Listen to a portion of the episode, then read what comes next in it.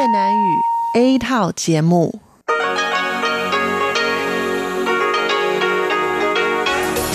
Đây là Đài Phát thanh Quốc tế Đài Loan RTI.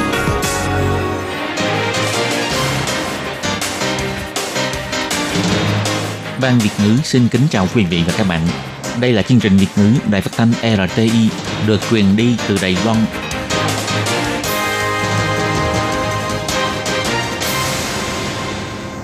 Tường Vi xin chào quý vị và các bạn. Chào mừng các bạn đến với chương trình phát thanh Việt ngữ Đài RTI.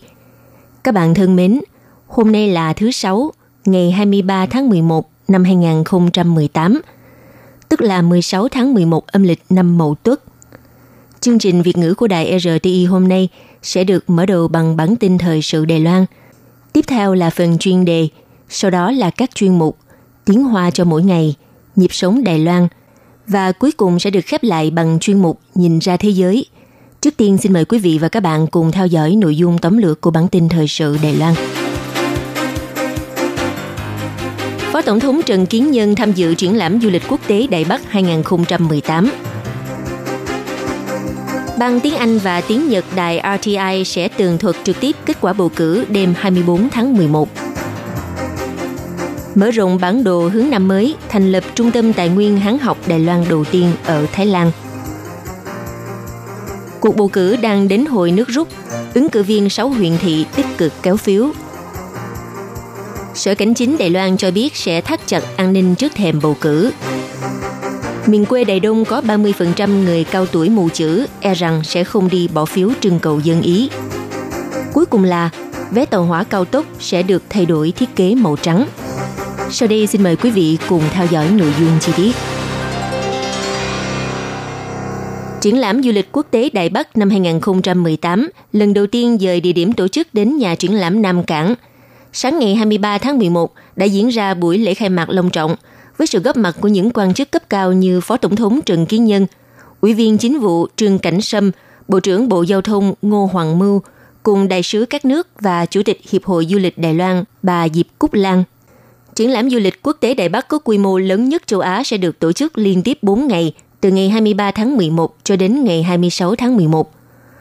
Phó Tổng thống Trần Kiến Nhân phát biểu khai mạc chỉ ra rằng, triển lãm du lịch quốc tế Đại Bắc năm 2018 lần đầu tiên dời địa điểm tổ chức đến nhà triển lãm Nam Cảng, nhằm mục đích đáp ứng nhu cầu của các doanh nghiệp tham dự, cũng hy vọng có thể thu hút càng nhiều người dân đến tham quan – hơn nữa, Đài Loan luôn mang quyết tâm nỗ lực xây dựng đất nước trở thành một địa điểm du lịch thân thiện và có chất lượng cao, trong đó bao gồm việc đơn giản hóa thủ tục xin visa, cải thiện môi trường tiếp đón du lịch, tập hợp tài nguyên du lịch khu vực v.v.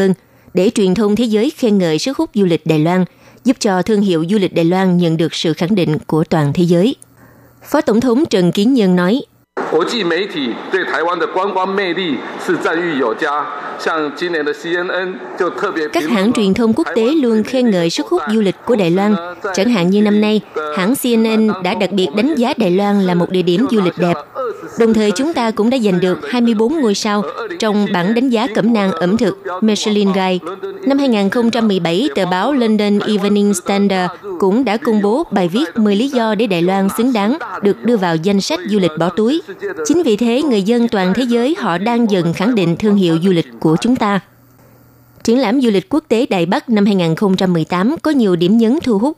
Năm nay lần đầu tiên mở cửa cho trẻ em dưới 6 tuổi được phép vào tham quan cùng ba mẹ, còn đặc biệt thiết kế khu vực dành cho nhóm ba mẹ và con cái, trải nghiệm dịch vụ massage miễn phí, xe bán thức ăn trang trí đầy màu sắc và lần đầu tiên xuất hiện xe picnic trong triển lãm.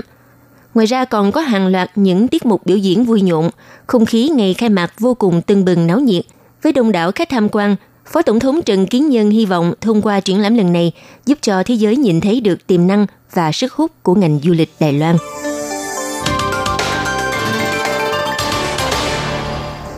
Cuộc bầu cử lãnh đạo địa phương kết hợp trưng cầu dân Ý sẽ diễn ra vào thứ Bảy 24 tháng 11.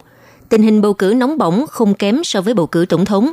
Các cuộc vận động bầu cử thu hút hơn 100.000 người cử tri đến tham dự, khiến cho các hãng truyền thông quốc tế như BBC, NHK, CNN và VOA vô cùng chú ý.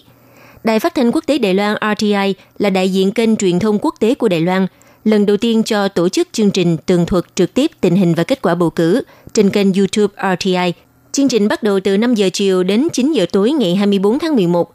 Chương trình trực tiếp sẽ được thực hiện bằng tiếng Anh và tiếng Nhật.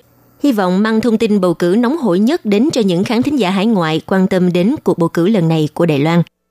Chương trình tiếng Nhật đặc biệt có sự tham dự của hai chuyên gia Nhật Bản, ông Ishihara Tadahiro, trợ lý nghiên cứu viên Trung tâm quan hệ quốc tế Đại học Chính trị, kiêm phóng viên hãng tin Asahi Shimbun, giáo sư Đại học Tokai Nhật Bản và cựu đại diện Viện Nghiên cứu Kinh tế Đài Loan tại Nhật Bản, giáo sư trường Đại học Khoa học Công nghệ Cảnh Văn, ông Trần Đông Doanh vân vân. Chương trình sẽ tường thuật trực tiếp quá trình mở phiếu, kết quả mở phiếu và phân tích ý nghĩa kết quả bầu cử lần này. Còn chương trình tiếng Anh có sự góp mặt của những khách mời đặc biệt như nhà sản xuất truyền hình Ngô Di Từ Emily, người từng du học ở New York, Mỹ, cô Trịnh Thuần Nghi, người từng đảm nhận công tác phiên dịch cho các nhân sĩ quan trọng, đến với chương trình để giải thích và phân tích kết quả mở phiếu. Nhiều năm qua, Thư viện Quốc gia Đài Loan tìm chọn những trường đại học và tổ chức nghiên cứu có uy tín ở nước ngoài để thành lập Trung tâm Hán học Đài Loan, để mạnh sự hợp tác với các đơn vị nghiên cứu Hán học ở các nước, đồng thời thúc đẩy giao lưu học thuật Hán học trong và ngoài nước. Công cuộc thành lập Trung tâm Tài nguyên Hán học Đài Loan ở các quốc gia trên thế giới đã có thành quả vượt bậc. Trong một tháng gần đây, Thư viện Quốc gia Đài Loan đã lần lượt thành lập Trung tâm Tài nguyên Hán học tại ba quốc gia và bốn trường đại học – tăng số chi nhánh của Trung tâm Tài nguyên Hán học Đài Loan tại hải ngoại lên đến 31 nơi. Mới đây, Trung tâm Hán học Đài Loan tại Đại học Chulalongkorn trở thành chi nhánh đầu tiên ở Thái Lan và cũng là quốc gia Đông Nam Á thứ ba trên bản đồ phát triển Trung tâm Hán học Đài Loan sau Việt Nam và Malaysia. Dự kiến Thư viện Quốc gia Đài Loan sẽ cung cấp 685 đầu sách, 737 quyển sách có liên quan đến nghiên cứu Hán học và nghiên cứu Đài Loan cho trường Đại học Chulalongkorn và tương lai mỗi năm sẽ tiếp tục bổ sung thêm. Biên tập tại Thư viện Quốc gia Đài Loan cô Thành Tinh Nhữ cho biết, những đầu sách này là do phía Thái Lan tự chọn. Ban đầu chúng tôi có cung cấp danh sách những ấn phẩm Đài Loan có chất lượng cao cho họ. Sau đó phía Đại học Chulalongkorn đã tự chọn họ muốn xem những loại sách nào. Sau Đại học Chulalongkorn, gần đây Giám đốc Thư viện Quốc gia Đài Loan bà Tăng Thục Hiền cũng đã đến trường Đại học Foscarica, Venezia Đại học Rome của Ý và Đại học Edinburgh của Anh để ký kết bản thỏa thuận hợp tác thành lập Trung tâm Tài nguyên Hán học Đài Loan. Thư viện Quốc gia Đài Loan đã tặng cho những trường đại học này bản sao quyển sách báu vật quốc gia với 800 năm lịch sử là cuốn sách giải thích thơ Tô Đông Pha và bộ sách màu Kinh Phật Kim Cang Bát Nhã cùng 22 quyển sách bản sao để làm phong phú thêm kho tàng sách của các trường học.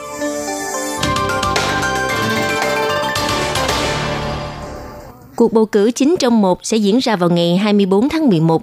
Tối ngày 23 tháng 11, tức một đêm trước ngày bầu cử, ứng cử viên thị trưởng thành phố Đại Bắc và Tân Bắc Cao Hùng cùng một số thành phố khác sẽ cho tổ chức các buổi vận động tranh cử quy mô lớn nhằm tranh thủ phiếu bầu của cử tri. Ứng cử viên thị trưởng thành phố Đại Bắc thuộc đảng Quốc dân, ông Đinh Thủ Trung sẽ tổ chức hoạt động mang chủ đề Bỏ phiếu cứu Đài Loan tại khu vực đại lộ Ketagalan – buổi vận động tranh cử cuối cùng lần này sẽ có sự góp mặt của cựu Tổng thống Mã Anh Cửu, Chủ tịch Đảng Quốc dân ông Ngô Đồng Nghĩa. Ứng cử viên thị trưởng thành phố Đại Bắc thuộc Đảng Dân Tiến ông Dương Văn Trí lại chọn khu vực trước quảng trường tòa nhà chính quyền Đại Bắc tổ chức chương trình vận động tranh cử. Tổng thống Thái Anh Văn sẽ cùng góp mặt trong hoạt động, mục tiêu thu hút 100.000 người đến tham dự.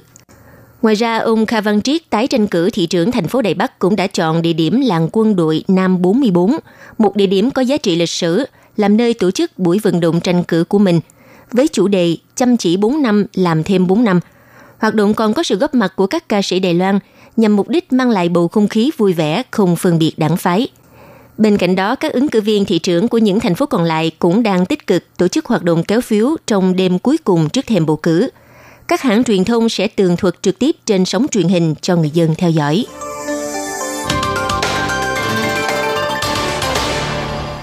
Cuộc bỏ phiếu 9 trong một sẽ chính thức diễn ra vào thứ Bảy ngày 24 tháng 11. Trước thềm bầu cử, các ứng cử viên tích cực tổ chức những hoạt động kéo phiếu quy mô lớn, thu hút trên hàng nghìn người tham dự. Ngày cuối cùng trước bầu cử, trưởng sở cảnh chính ông Trần Gia Khâm vào ngày 23 tháng 11 đã yêu cầu các cục cảnh sát địa phương tăng cường quản lý an ninh trong đêm cuối cùng trước ngày bầu cử, đặc biệt là vấn đề đảm bảo an toàn cho những ứng cử viên tham gia tuyển cử, kiên quyết không khoan dung và có biện pháp xử lý nghiêm ngặt đối với các thông tin không đúng sự thật. Ông Trần Gia Khâm biểu thị tin tưởng vào năng lực làm việc và quyết tâm đảm bảo an ninh xã hội trước thềm bầu cử và hậu bầu cử của Sở Cảnh Chính. Trưởng Sở Cảnh Chính ông Trần Gia Khâm nói, Ngày hôm nay, các hoạt động xuống đường kéo phiếu hoặc là chương trình vận động tranh cử của các ứng cử viên trong đêm cuối cùng trước ngày bầu cử. Chúng tôi vẫn tuân thủ nguyên tắc trước kia, kiên quyết xử lý nghiêm ngặt, thắt chặt an ninh lên mức cao nhất và phòng ngừa các rủi ro có thể phát sinh. Điểm thứ hai là nhanh chóng điều tra và xử lý những thông tin giả gây ảnh hưởng đến kết quả bầu cử.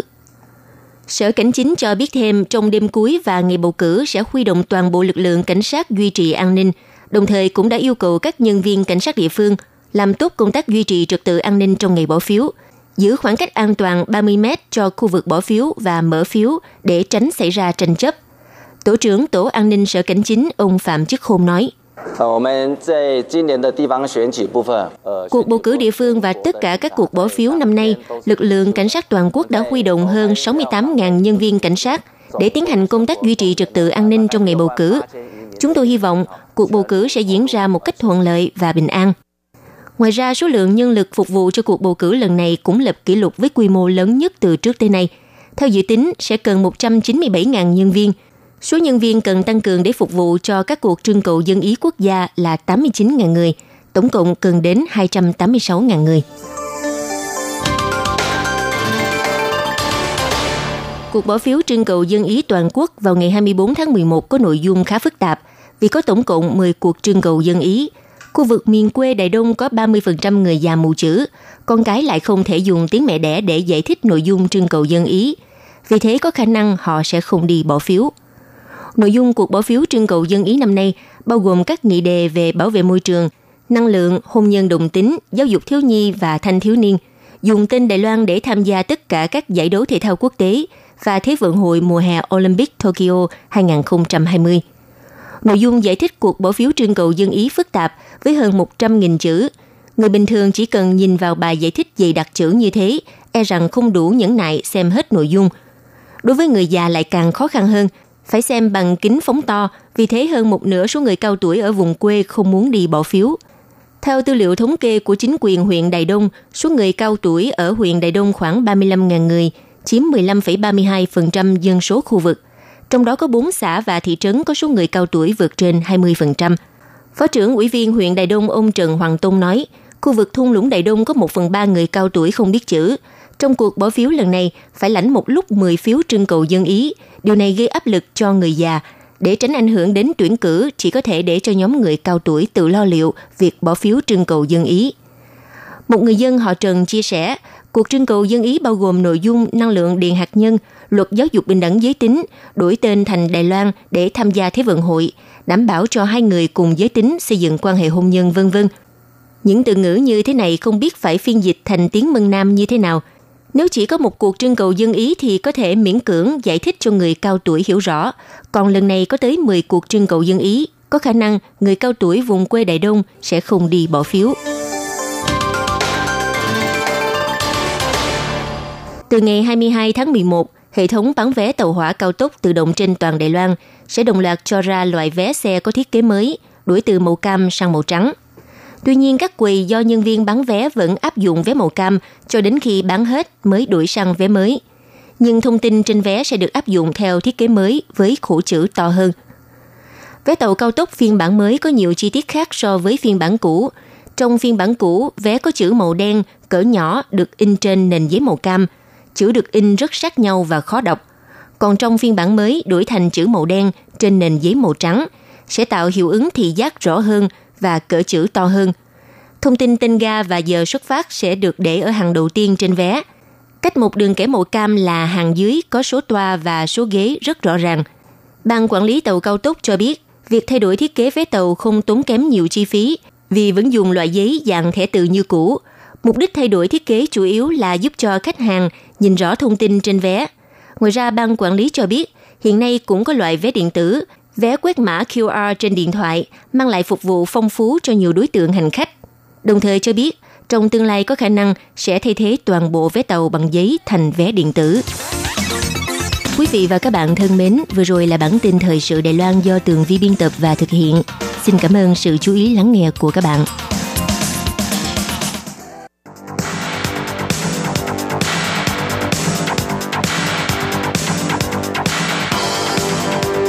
Đây là đài phát thanh quốc tế Đài Loan RTI, truyền thanh từ Đài Loan. Mời các bạn theo dõi bài chuyên đề hôm nay.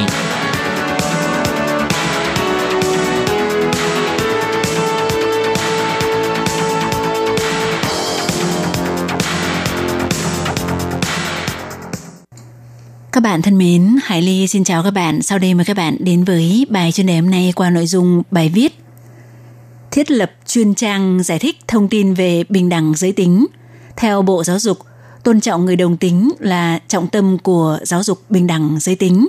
Các bạn thân mến và bây giờ Hải Ly xin mời các bạn đến với nội dung chi tiết của bài chuyên đề hôm nay.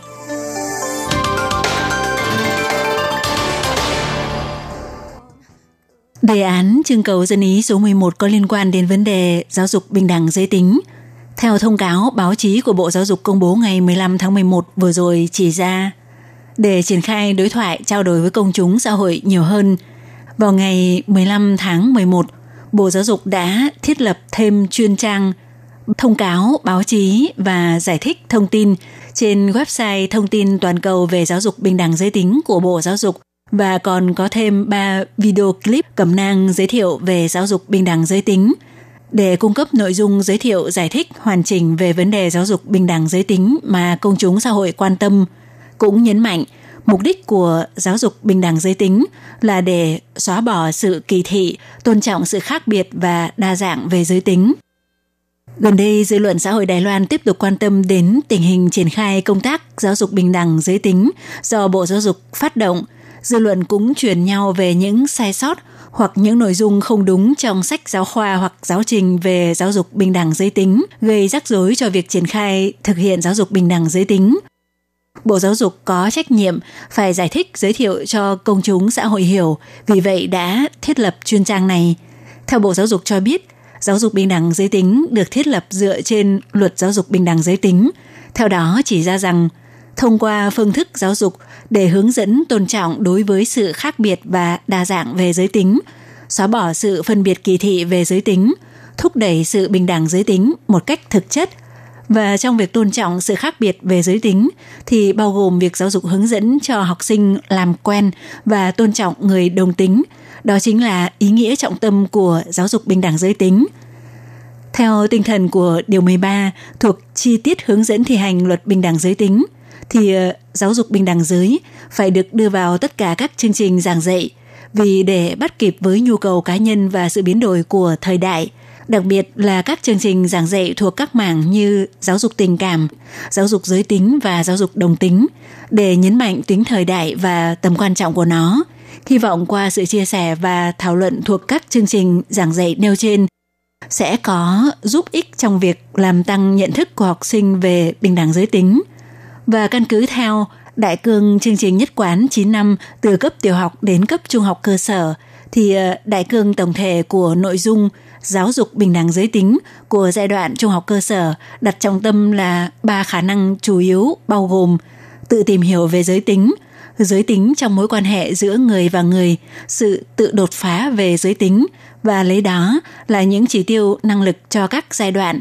Trong đó, khái niệm chủ yếu của chủ đề tự tìm hiểu về giới tính, đó là sự công nhận giới tính và trong đó lại gồm hai khái niệm thứ cấp là xu hướng tình dục và đặc điểm giới tính đa dạng với mục tiêu học tập chủ yếu là để tìm hiểu về ý nghĩa và sự đa dạng của việc công nhận giới tính tôn trọng xu hướng tình dục và đặc điểm về giới tính của chính bản thân cũng như của người khác.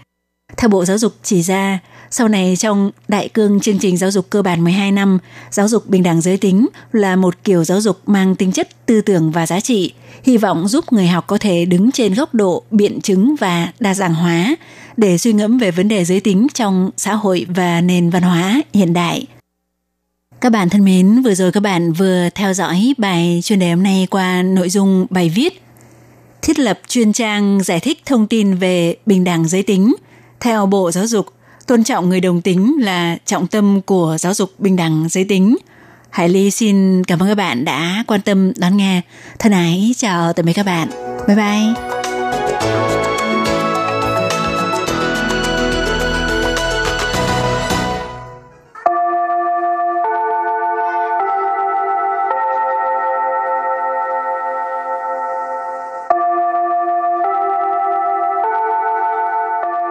Xin mời quý vị và các bạn đến với chuyên mục Tiếng Hoa cho mỗi ngày do Hoàng Lam và Lệ Phương cùng thực hiện.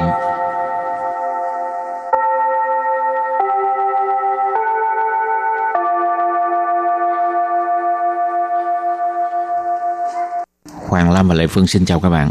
Anh Hoàng Lam có bao giờ đi thi um, cái loại mà ăn nhiều á, ăn nhiều nhất đó? Thi hả? Ừ. Dạ dày bao tử Hoàng Lam nhỏ lắm. Dạ hả? Không có thi Chắc chắn nổi là hả? thua cho người ta.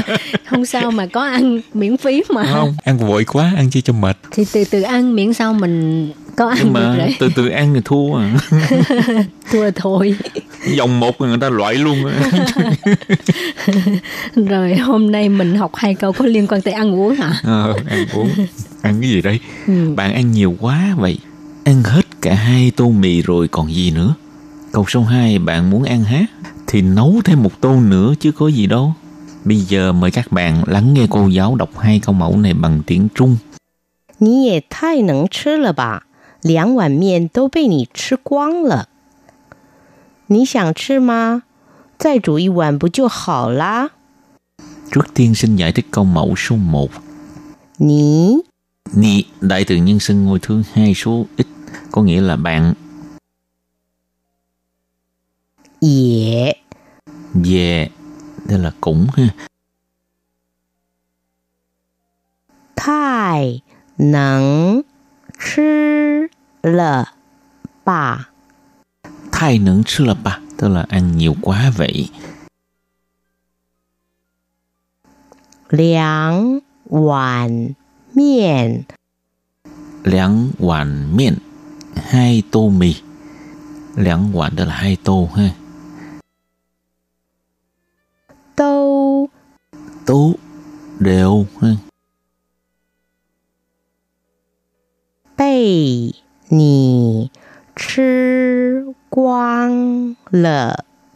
Bị tức là bị nì là bạn chứ quang là ăn hết rồi bây giờ ghép lại các từ này thành câu hoàn chỉnh mời cô giáo đọc lại câu này bằng tiếng trung 你也太能吃了吧！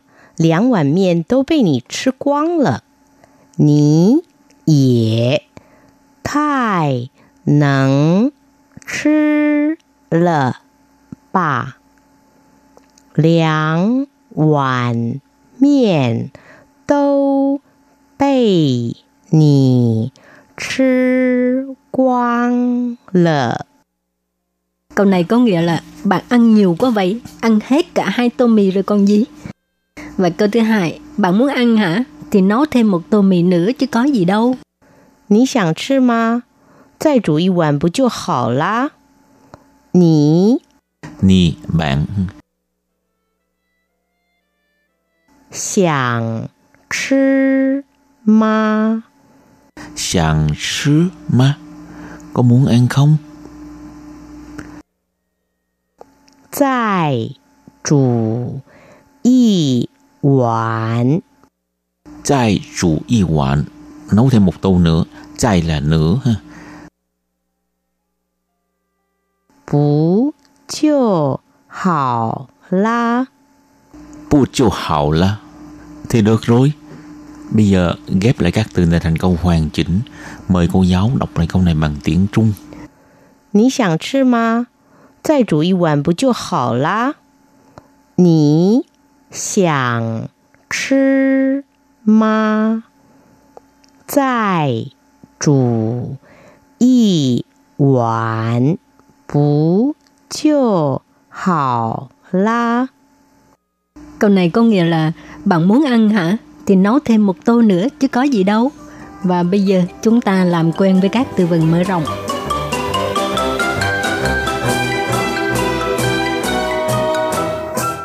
Đa Vệ Wang Đa Vệ Wang Người ăn khỏe nhất Quay tức là bao tử ha Còn quảng là vua mà ừ. Ta quay là cái bao tử nó bự Cho nên mới gọi là người ăn khỏe nhất 暴食症，暴食症， Tức là chứng cuồng ăn. Tức là chứng ăn thật là nhiều đó. 厌食症，厌食症， Chứng chán ăn. Yên cái này là ghét á ha. Thảo yên tự yên. 热狗，热 狗， Xúc xích. 披萨，披萨， Bánh ờ, pizza. Bây giờ chúng ta đặt câu cho các từ vựng mở rộng. Từ thứ nhất, ta quy quảng, người ăn khỏe nhất. 你真的是个大胃王诶，一次可以吃了五碗面。 Bạn đúng là người ăn khỏe nhất. Một lần mà ăn 5 tô mì một lượt. 暴食症，暴食症 tức là chứng cuồng ăn ha. Ừ. 我好像得了暴食症呢，整天吃个不完。 Tôi giống như là người bị chứng cuồng ăn, suốt ngày ăn. 整天吃个不完，cứ ăn suốt ngày ha. Gian sự trừng, Dên cái này là ghét á ha, ừ, chán, chứng chán, chán, ăn. chán ghét, á. không muốn ăn phải không? 我朋友啊，他得了厌食症，所以变得好瘦哦。 Bạn tôi bị chứng chán ăn. Bây giờ cô ta gầy lắm, ốm lắm, 很瘦哈， hình ốm, xô là ốm rất lắm, ốm ha. gầy lắm. ha. Hảo, Rơ cổ, xúc xích, tiếng Anh gọi là hot dog. 我们家小朋友好喜欢吃热狗哦。 我们家小朋友好喜欢吃热狗哦。 Ừ, trẻ em nhà tôi rất thích ăn xúc xích. 我不喜欢。你喜欢吃披萨？ À, tôi à,你怎么知道？ Ờ, anh Hoàng Lam nói ờ, Không mình thích. không thích ăn. Nên Lệ Không thích Phương ăn hỏi, cái gì? Thích ăn xúc xích. Rồi Lệ Phương mới hỏi nó你喜欢吃 pizza. Ừ, Vậy anh thích ăn ờ, bánh pizza hả? Pizza. Thì anh Hoàng Lam nói 你怎么知道？ Ừ, sao bạn biết? Hảo. Trước khi chấm dứt bài học hôm nay, xin mời các bạn ôn tập lại hai câu mẫu.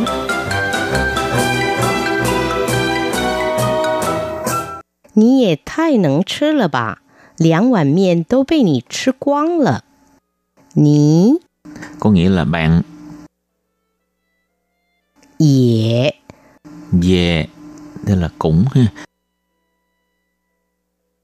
Tai nâng chư lờ 吧！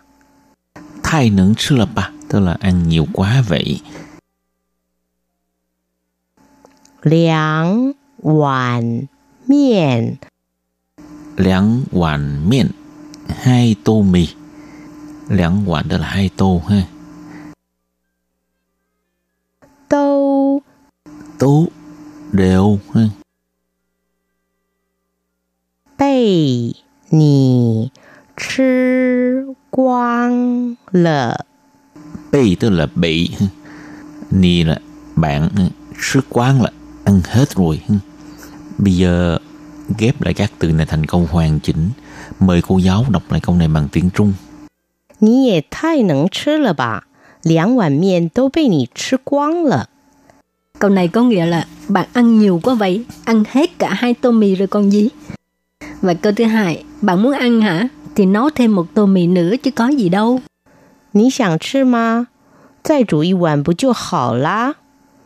你 Nì bạn ha.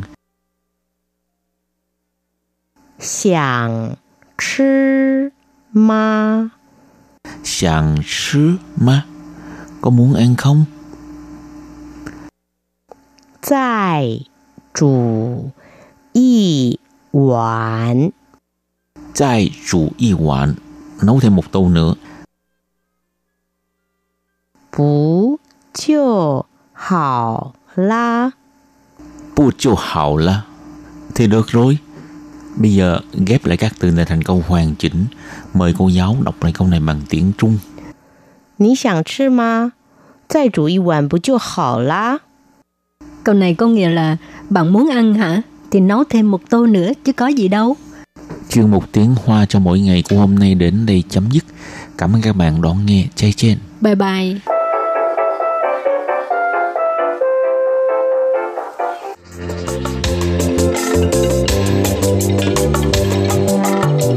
Chuyên mục Nhịp sống Đài Loan Chuyên mục này sẽ đem đến những thông tin mới tại Đài Loan diễn ra trong thời gian gần đây do Lệ Phương thực hiện.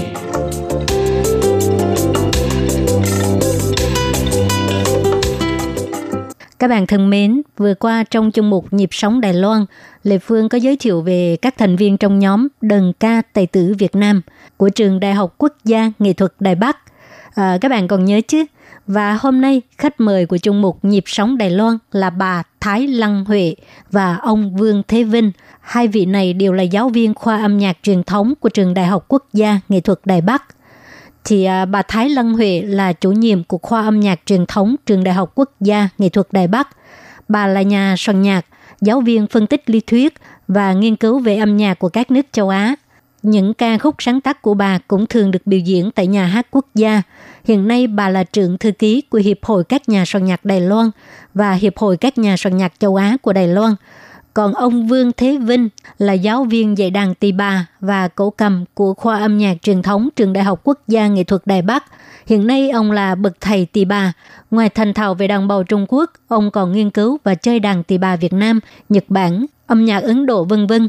Là một thầy giáo rất giỏi về nghiên cứu lý thuyết âm nhạc và kỹ thuật biểu diễn hòa tấu vừa rồi là tóm tắt về cái à, uh, tiêu sử của hai thầy cô Thái Lăng Huệ và Vương Thế Vinh. Và bây giờ thì Lê Phương xin mời các bạn đón nghe nội dung phỏng vấn giữa Lê Phương với hai thầy cô giáo này nhé.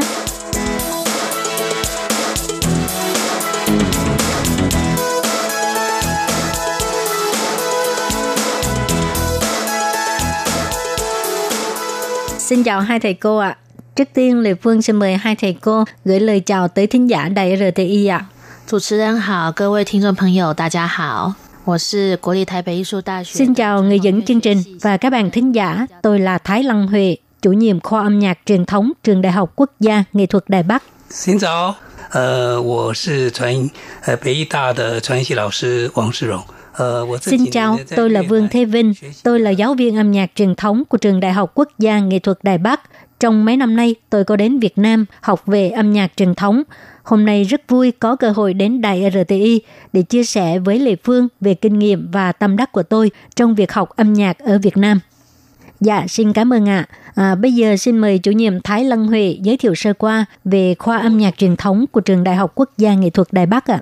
传统音乐系呢，它是成立于一九九四年，然后这个系里面 khoa âm nhạc truyền thống được thành lập vào năm 1994. Khoa này gồm có chương trình đại học và thạc sĩ. Về phần chương trình đại học thì có 5 môn chính, bao gồm lý thuyết âm nhạc, cổ cầm, đàn tỳ bà, nam quan và bắc quan, tức là cổ nhạc cung đình Trung Quốc. Còn chương trình thạc sĩ thì ngoài 5 môn chính này còn có lý thuyết kịch tính – về chương trình đại học thì hàng năm chúng tôi tuyển 30 học sinh. Các em này sẽ phân thành nhóm nhạc cụ độc tấu như là đàn tỳ bà, cổ cầm vân vân. Ngoài ra còn có nhóm âm nhạc bao gồm âm nhạc Nam Quan và Bắc Quan. Đây là nhóm nhạc hòa tấu.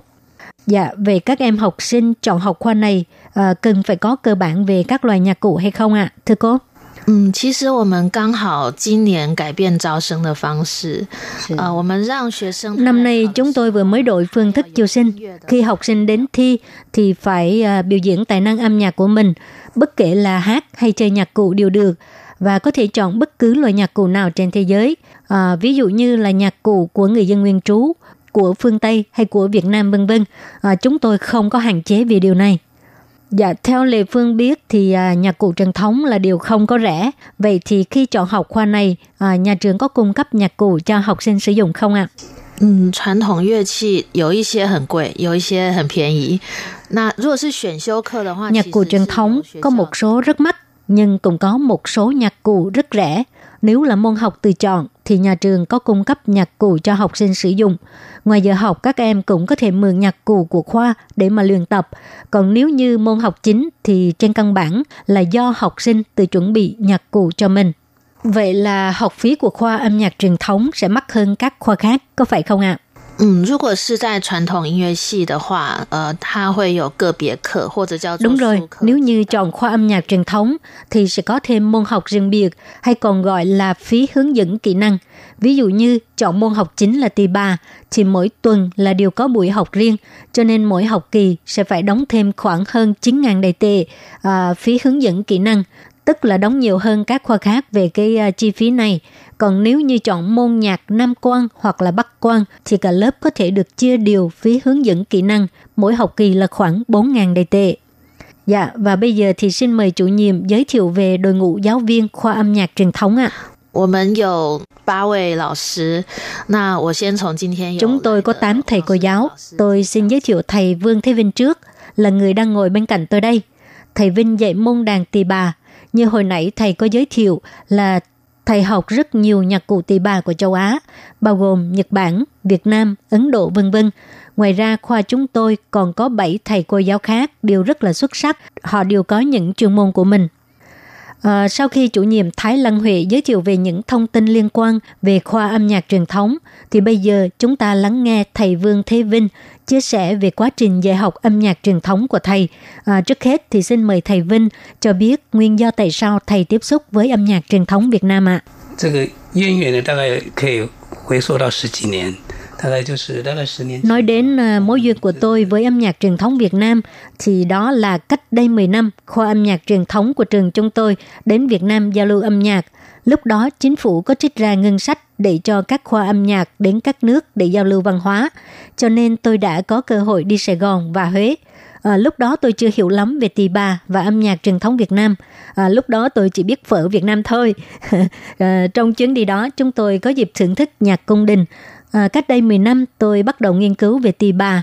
Tôi phát hiện đàn tỳ bà được du nhập vào Việt Nam trên 300 năm và vẫn giữ nguyên hình thức cấu tạo của thời đại nhà Minh. Đàn có 4 dây, toàn bộ chiều dài của thân đàn là 68,5 cm, nhưng sau Thế chiến 2, Việt Nam đã cách tân trong hình thức cấu tạo của tỳ bà để phù hợp với sự thể hiện trong âm nhạc Việt Nam. Đây chính là điều khiến cho tôi rất mê hoặc vì để hòa hợp với âm nhạc phương Tây, có nhiều nhạc cụ truyền thống đã được đổi mới nhằm có thể kết hợp với âm nhạc phương Tây, mở rộng thị trường âm nhạc và tạo nhiều cơ hội phát triển hơn. Nhưng cũng chính vì vậy đã khiến cho âm nhạc truyền thống dần dần mất đi đặc sắc của riêng mình, khiến cho thế hệ sau quên đi hoặc là không có sự đồng thuận đối với nền văn hóa truyền thống của nước mình. Trong mặt này, đàn tỳ bà ở Trung Quốc là bị thay đổi rất nghiêm trọng. Trong những năm gần đây, vì theo xu hướng phát triển nhạc giao hưởng, chức năng của đàn tỳ bà đã bị điều chỉnh để có thể biểu diễn nhạc giao hưởng. Sau khi tỳ bà Trung Quốc truyền đến Việt Nam, thì âm nhạc của miền Bắc và miền Nam Việt Nam đều giữ được nét đặc sắc của riêng mình.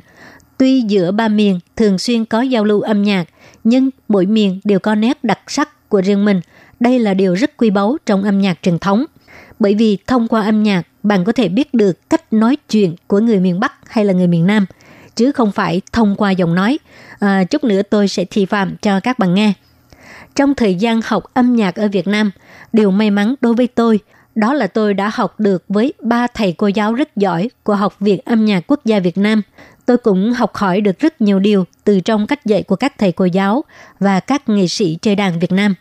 Bây giờ là thời đại công nghệ, chỉ cần bạn lên YouTube là có thể tìm kiếm được rất nhiều thông tin của các nước trên thế giới. Thì đây cũng là một trong những nguyên nhân khiến cho tôi học rất nhanh. Nhưng sau khi trực tiếp học với các bậc thầy Việt Nam thì tôi mới thực sự là tiếp xúc âm nhạc truyền thống Việt Nam, mới cảm nhận được cái hồn trong âm nhạc Việt Nam. Thầy giáo Việt Nam nói với tôi rằng nhạc cụ không cần phải lên tiếng và có nhiều chức năng, mà điều quan trọng là chúng ta phải cảm nhận từ đáy lòng và phải có mối liên kết đối với nền văn hóa đó.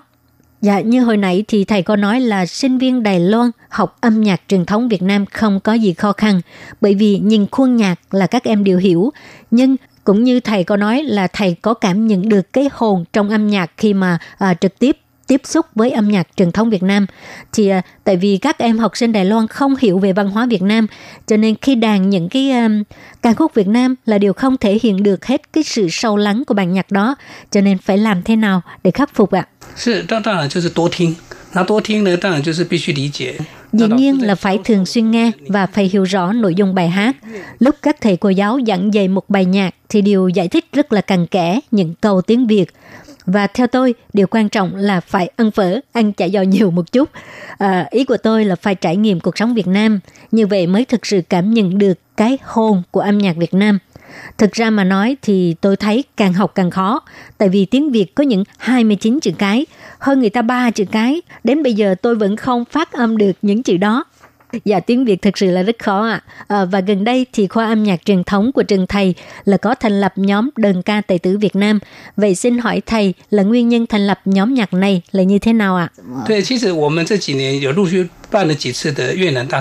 Thực ra trong những năm gần đây, trường chúng tôi đều có mở khóa học về nhạc cao cấp và cách đây 3 năm, cô giáo Phạm Thị Huệ cũng đã đến trường chúng tôi mở khóa dạy đơn ca tài tử. Thì trong dòng nhạc này có rất nhiều loại nhạc cụ bao gồm tỳ bà, đàn tranh, đàn bầu, sáo, vân vân. Lớp dạy nhạc đơn ca tài tử này là gồm 3 tuần, ngày nào cũng học, cho nên các sinh viên mà tham gia khóa học này cũng rất là vất vả, à, vì có thể nói đây là khóa học cấp tốc. Và vừa qua, chúng tôi cũng đã mời ba giáo viên Việt Nam đến trường chúng tôi mở lớp dạy nhạc cao cấp, đó là thầy Huỳnh Khải, Đỗ Toàn Thắng và Lê Hải Đăng. Trong mấy năm qua, chúng tôi cũng đã có cơ bản về âm nhạc truyền thống Việt Nam – à, khoa chúng tôi cũng đã mua sắm 20 cây đàn bầu, 6 cây đàn nguyệt và các loại nhạc cụ khác của Việt Nam. Vì có một số nhạc cụ Trung Hoa và Việt Nam khác nhau rất xa, cho nên chúng tôi toàn mua nhạc cụ Việt Nam. À, học nhạc Việt Nam thì phải dùng nhạc cụ Việt Nam, như vậy mới có ý nghĩa. Bây giờ nhạc cụ Việt Nam rẻ hơn nhiều so với các nước khác, cho nên những ai có hứng thú với việc học nhạc truyền thống Việt Nam thì nên mua vào lúc này, không thôi vài năm nữa sẽ mắc lắm đó. Sao các bạn nghe lời khuyên của thầy Vinh rồi ha? Nhớ đầu tư ngay bây giờ. à, thưa thầy, học sinh chọn học môn âm nhạc truyền thống thì tương lai sau này sẽ như thế nào ạ? Vâng, đây cũng là điều mà giới trẻ ngày nay rất quan tâm. Và dĩ nhiên, những người làm trong ngành giáo dục như chúng tôi là phải giúp học sinh quan tâm chú ý đến vấn đề công an việc làm sau này của các em. Thì à, hiện nay âm nhạc truyền thống Trung Hoa là rất mạnh cũng giúp ích cho việc nâng cao sự chú ý của thế giới đối với nền văn hóa Trung Hoa. Còn ở Việt Nam, tôi học hệ thống âm nhạc là của dân tộc Kinh và theo tôi được biết thì hiện nay ở Hà Nội, Sài Gòn và Huế, trọng tâm của khoa âm nhạc truyền thống vẫn là nền âm nhạc của dân tộc Kinh. À, dạ, xin cảm ơn thầy. Và về câu hỏi này thì à, xin hỏi chủ nhiệm có bổ sung gì không ạ? À? 对，补充一下，就是呃，传统音乐其实在各国都算是一种好像蛮少。Tôi xin bổ sung về câu hỏi này. Hiện nay trên toàn thế giới, khoa âm nhạc truyền thống là một khoa rất ít có người học. Tôi nhớ là vào năm 2016, lúc tôi đến tham quan nhạc viện thành phố Hồ Chí Minh, tôi phát hiện các thầy cô giáo ở đây cũng rất quan tâm đến sự phát triển sau này của các em học sinh. Lần đi thăm Việt Nam đó, tôi có ấn tượng rất là sâu sắc. Đó là đến bất cứ điểm du lịch nào của Việt Nam cũng đều có người à, mặc áo dài và biểu diễn âm nhạc truyền thống, hoặc là ở trong nhà hàng hay là trên thuyền đều có suất biểu diễn âm nhạc truyền thống. Và ở Thái Lan cũng vậy, cho nên tôi thường nói với à, học sinh khoa âm nhạc truyền thống á, là bạn bè và khán giả của chúng ta đều có mặt trên khắp thế giới. 对，那我我的观察跟这几年的一个就是整个大环境的改变。 Vâng, uh, theo quan sát trong mấy năm nay của tôi là môi trường đã thay đổi rất nhiều và sự thay đổi của khoa học công nghệ đã ảnh hưởng đến cách biểu diễn và hướng phát triển sau này của những người theo học âm nhạc. Thông qua sự truyền tải của truyền thông, có nhiều người đã không còn thói quen mua CD âm nhạc, cũng không mua vé đi nghe biểu diễn âm nhạc. Đây là xu thế thời đại không thể thay đổi được, nhưng thời đại bây giờ là rất chú trọng sáng tạo, cho nên bản thân mình phải tự tạo ra cho mình một đặc sắc riêng để không ai có thể thay thế được. Và bây giờ thì à, tôi xin phép đàn một bản nhạc của miền Bắc Việt Nam mang tên Tò Vò. Xin mời các bạn lắng nghe nhé. Quý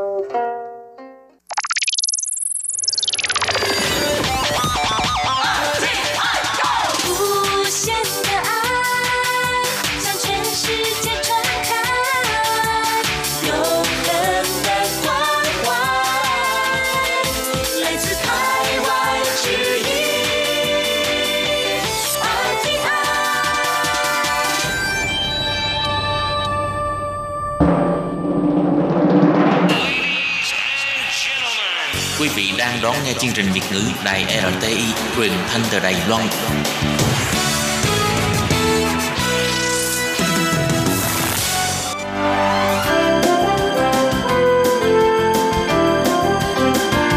Xin mời quý vị và các bạn đến với chuyên mục Nhìn ra thế giới. Chuyên mục này gồm những nội dung liên quan đến quốc tế,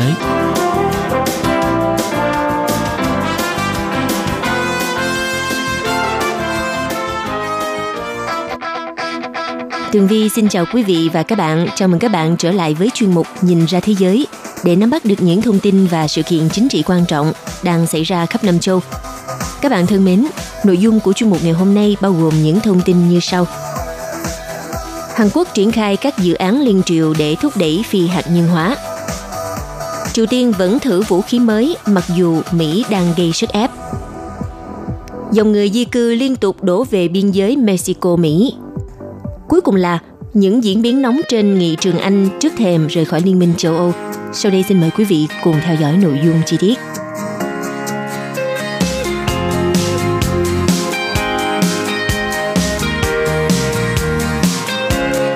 Thưa quý vị và các bạn, theo chính phủ Hàn Quốc cho biết, họ sẽ thúc đẩy các dự án hợp tác liên triều trong khuôn khổ các lệnh trừng phạt quốc tế đối với Triều Tiên.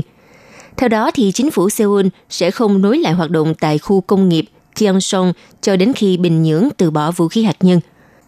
Theo Bộ trưởng Thống nhất Hàn Quốc, ngài Cho Myong-gung phát biểu tại Trung tâm Học giả Quốc tế Woodrow Wilson nhân chuyến thăm Washington ngày 15 tháng 11 vừa qua. Ông tuyên bố Hàn Quốc luôn nỗ lực đảm bảo rằng các dự án hợp tác liên triều đang được triển khai sẽ đóng góp vào tiến trình phi hạt nhân hóa Triều Tiên. Mặc dù Tổng thống Hàn Quốc Moon Jae-in kêu gọi từng bước nới lỏng sức ép đối với Triều Tiên – nhưng Seoul vẫn tuân thủ các biện pháp trừng phạt quốc tế nhằm vào Bình Nhưỡng và sẽ chưa sớm mở lại khu phức hợp công nghiệp Kaesong. Ông nhấn mạnh, chính phủ Hàn Quốc có một nguyên tắc rằng cả việc hợp tác liên triều và hợp tác nước ngoài đều sẽ được triển khai chỉ khi Triều Tiên tiến hành phi hạt nhân hóa. Bộ trưởng Thống nhất Hàn Quốc cho biết thêm, chuyến thăm mang tính bước ngoặt của nhà lãnh đạo Kim Jong-un tới Seoul hiện vẫn đang được lên kế hoạch và có thể diễn ra vào năm 2019 – theo ông thì việc lãnh đạo hai miền tham dự hội nghị thượng đỉnh tại Hàn Quốc sẽ đánh dấu một bước đột phá mới trong lịch sử và thể hiện bước tiến không ngừng trong mối quan hệ liên triều. Ông Cho Myung-gung cũng kêu gọi Mỹ và Triều Tiên cùng kiên nhẫn và đối thoại để xây dựng lòng tin. Khu công nghiệp chung Kaesong giữa Hàn Quốc và Triều Tiên bắt đầu hoạt động từ năm 2003. Nơi đây có 124 công ty Hàn Quốc, thuê hơn 54.000 lao động Triều Tiên để sản xuất các mặt hàng cần nhiều nhân lực như hàng tiêu dùng, dệt may vân vân. Tuy nhiên, Hàn Quốc đã ngừng các hoạt động tại khu Kaesong từ à, tháng 2 năm 2016 với lý do Triều Tiên dùng nguồn tiền thu được từ khu công nghiệp này để đầu tư cho chương trình vũ khí hạt nhân.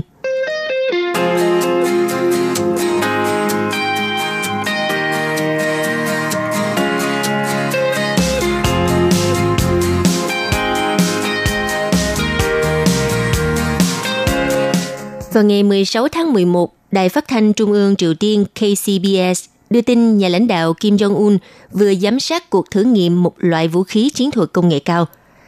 Theo hãng truyền thông KCBS cho biết, cuộc thử nghiệm tại Học viện Công nghệ Quốc phòng Quốc gia Triều Tiên đã diễn ra thành công nhưng không tiết lộ họ thử nghiệm loại vũ khí gì. Cũng theo KCBS thì loại vũ khí này đã được phát triển từ lâu – Hãng tin KCNA dẫn lời nhà lãnh đạo Kim Jong-un tiết lộ đây là hệ thống vũ khí mà cha của ông là cố lãnh đạo Kim Jong-un rất quan tâm và đích thân chỉ đạo công tác phát triển. Theo nhà lãnh đạo Kim Jong-un, thì kết quả ngày hôm nay là chứng minh cho chính sách tập trung cho khoa học công nghệ quốc phòng của đảng, cũng như năng lực quốc phòng phát triển nhanh chóng trong toàn khu vực, một thay đổi đột phá trong nỗ lực tăng cường khả năng chiến đấu của quân đội – đây là lần đầu tiên ông Kim Jong-un giám sát một cuộc thử vũ khí kể từ khi cam kết phi hạt nhân hóa trong cuộc gặp với Tổng thống Mỹ Donald Trump hồi tháng 6 vừa qua. Thông tin mới nhất này được cho là có nguy cơ chọc giận Washington, khiến cho quá trình đàm phán giải trừ hạt nhân giữa hai nước thêm phần khó khăn. Hôm ngày 15 tháng 11, Phó Tổng thống Mỹ ngài Mike Pence cho biết Tổng thống Donald Trump dự định sẽ gặp lại nhà lãnh đạo Kim Jong-un vào đầu năm 2019 và sẽ thúc đẩy một kế hoạch phát thảo những bước đi mà Bình Nhưỡng cần làm để từ bỏ kho vũ khí hạt nhân của mình. Như vậy, trong năm qua, Triều Tiên đã không tiến hành vụ thử hạt nhân hay là tên lửa nào, Nhà lãnh đạo Kim Jong-un trong nhiều dịp phát biểu trước công chúng hầu như là chỉ nhấn mạnh vào chuyện kinh tế thay vì à, quân sự như trước đây. Trong một diễn biến khác, Tổng thống Hàn Quốc Moon Jae-in nhân cơ hội gặp Phó Tổng thống Mỹ Mike Pence tại Singapore, ông đã hối thúc Washington nên đẩy nhanh tốc độ đàm phán với Bình Nhưỡng. Theo Tổng thống Moon Jae-in, để bán đảo Triều Tiên sớm đạt được hòa bình lâu dài, thì quan hệ liên triều nên cùng tiến với quan hệ Mỹ-Triều. Như vậy có thể thấy Hàn Quốc cùng với Triều Tiên thời gian qua đã đưa ra và thực hiện không ít kế hoạch nhằm cải thiện quan hệ trong nhiều lĩnh vực, như là thể thao, văn hóa, quân sự. Hãng Yonhap News đưa một tin đoàn doanh nhân Hàn Quốc vừa lên đường sang Bình Nhưỡng vào ngày 15 tháng 11, tuy nhiên không tiết lộ mục đích của chuyến đi – cho tới thời điểm hiện tại thì việc hợp tác kinh tế hai miền còn gặp nhiều trở ngại bởi nhiều trừng phạt quốc tế lẫn song phương còn tồn tại. Bởi vì phía Mỹ muốn duy trì chiến dịch gây sức ép tối đa để đến khi Triều Tiên hoàn toàn từ bỏ hạt nhân.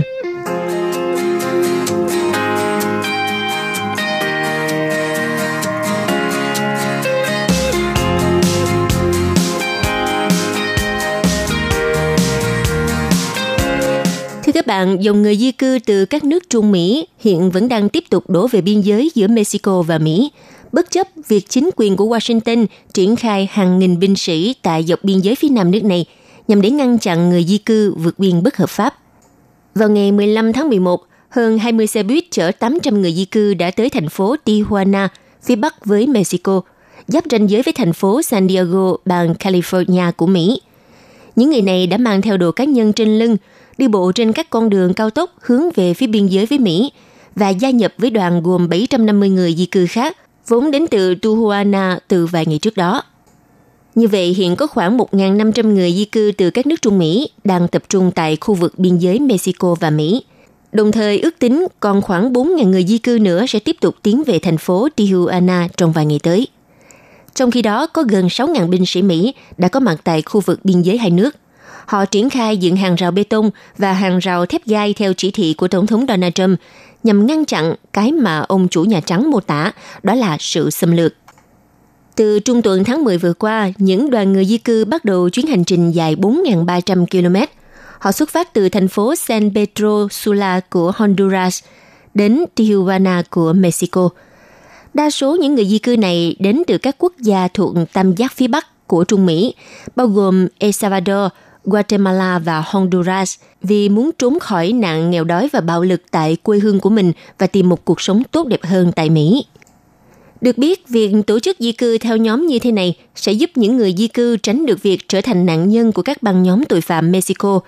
Họ thường xuyên bắt cóc, tống tiền và sát hại người di cư.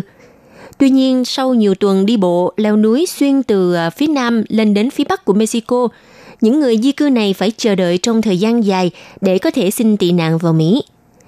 Vì theo sắc lệnh mới của Tổng thống Donald Trump, người di cư vượt biên trái phép vào Mỹ sẽ không được phép xin tị nạn và có thể bị trục xuất. Hiện thống kê của chính phủ Mỹ cho hay số người xin tị nạn tại nước này đã tăng 2.000% trong vòng 5 năm qua và hiện có tới 700.000 trường hợp chưa được giải quyết. Theo giới quan sát cảnh báo, khi mà các khu vực tạm trú quá tải thì sẽ có nguy cơ xảy ra khủng hoảng tại thành phố Tijuana và không đủ để đáp ứng hàng nghìn người di cư. Trước đó, hàng trăm người dân Mexico tại đây đã tiến hành biểu tình nhằm phản đối việc dựng trại tạm trú cho đoàn người di cư. Thậm chí là có nhiều người đã ném đá hay là phá lều trại, buộc cảnh sát phải can thiệp nhằm đảm bảo an ninh trật tự khu vực – sau kết quả cuộc thăm dò dư luận thực hiện cuối tháng 10 vừa qua cho thấy, có khoảng 51,4% người Mexico tại Tijuana được hỏi ủng hộ giúp đỡ người di cư, trong khi tỷ lệ phản đối là 33,8%. Trước làn sóng người di cư ồ ạt từ Trung Mỹ dồn về khu vực biên giới Mỹ-Mexico, Tổng thống Donald Trump đã yêu cầu Bộ Quốc phòng phải tăng cường triển khai lực lượng để đối phó với điều mà ông gọi là mối đe dọa đối với an ninh quốc gia – Ông lo rằng nhiều kẻ khủng bố Trung Đông đã trà trộn vào những nhóm người di cư. Donald Trump đã báo động lực lượng tuần tra và quân đội chuẩn bị sẵn sàng cho khả năng đối đầu khi đoàn di cư gồm hàng nghìn người đủ mọi lứa tuổi tiến về biên giới. Tính đến thời điểm hiện tại, mặc dù chính quyền Tổng thống Donald Trump theo đuổi chính sách cứng rắn trong vấn đề người di cư Trung Mỹ, đồng thời Mỹ và Mexico cũng từng phối hợp với các nước Trung Mỹ tìm lối thoát cho tình trạng này nhưng hiện tại thì họ vẫn chưa thể giải quyết tận gốc rễ của vấn đề này. Nhiều nước Trung Mỹ hiện đang chìm trong cảnh nghèo đói, tội phạm ma túy và tham nhũng cũng đã khiến cho người dân có tâm lý rời bỏ quê hương của mình để tìm đến một chân trời mới và đích đến của họ là nước Mỹ, vốn được tung hô là một miền đất hứa. Đơn cử như Honduras là một trong những nước có tỷ lệ bạo lực và nghèo đói cao nhất Mỹ Latin với sự hoành hành của các băng nhóm tội phạm ma túy. Hơn 2 phần 3 dân số của nước này phải sống trong cảnh nghèo khổ. Chưa kể, Honduras là một trong những quốc gia chịu ảnh hưởng của biến đổi khí hậu nặng nề nhất mà tình trạng hạn hán nghiêm trọng trong mùa mưa năm nay đã khiến cho hàng chục nghìn hộ gia đình lâm vào cảnh khó khăn tận cùng. Trong khi đó, chính quyền của Tổng thống Donald Trump dường như đã từ bỏ vai trò hỗ trợ và quay lưng lại với khu vực Mỹ Latin trong vấn đề di cư. Mỹ đã kế hoạch xây tường ngăn cách khi giảm số lượng người di cư các trại tị nạn tiếp nhận hàng năm xuống mức thấp kỷ lục dưới 30.000 người – không những thế, Washington cũng tuyên bố chỉ viện trợ khoảng 100 triệu USD cho những nỗ lực của Liên Hợp Quốc và những quốc gia tiếp nhận người di cư. Con số này thấp hơn nhiều so với nhu cầu lên đến hàng tỷ USD. Đây cũng chính là những lý do khiến dòng người đổ về biên giới Mexico và Mỹ không ngừng tăng và tiếp tục sẽ là vấn đề khiến cho Washington phải đau đầu.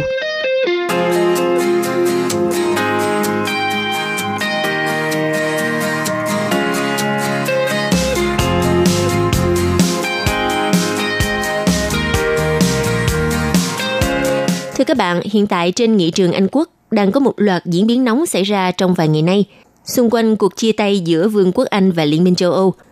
Vào tối ngày 14 tháng 11, trưởng đoàn đàm phán của Liên minh châu Âu về Brexit, ông Michael Barnier, tuyên bố Brussels và London đã đạt được tiến triển mang tính quyết định, mở ra con đường dẫn đến hoàn tất một thỏa thuận giữa Liên minh châu Âu và nước Anh – theo đó, chính phủ Anh nhất trí thông qua dự thảo thỏa thuận rút khỏi Liên minh châu Âu sau cuộc họp chính phủ kéo dài 5 tiếng, kết thúc vào 19 giờ ngày 14 tháng 11.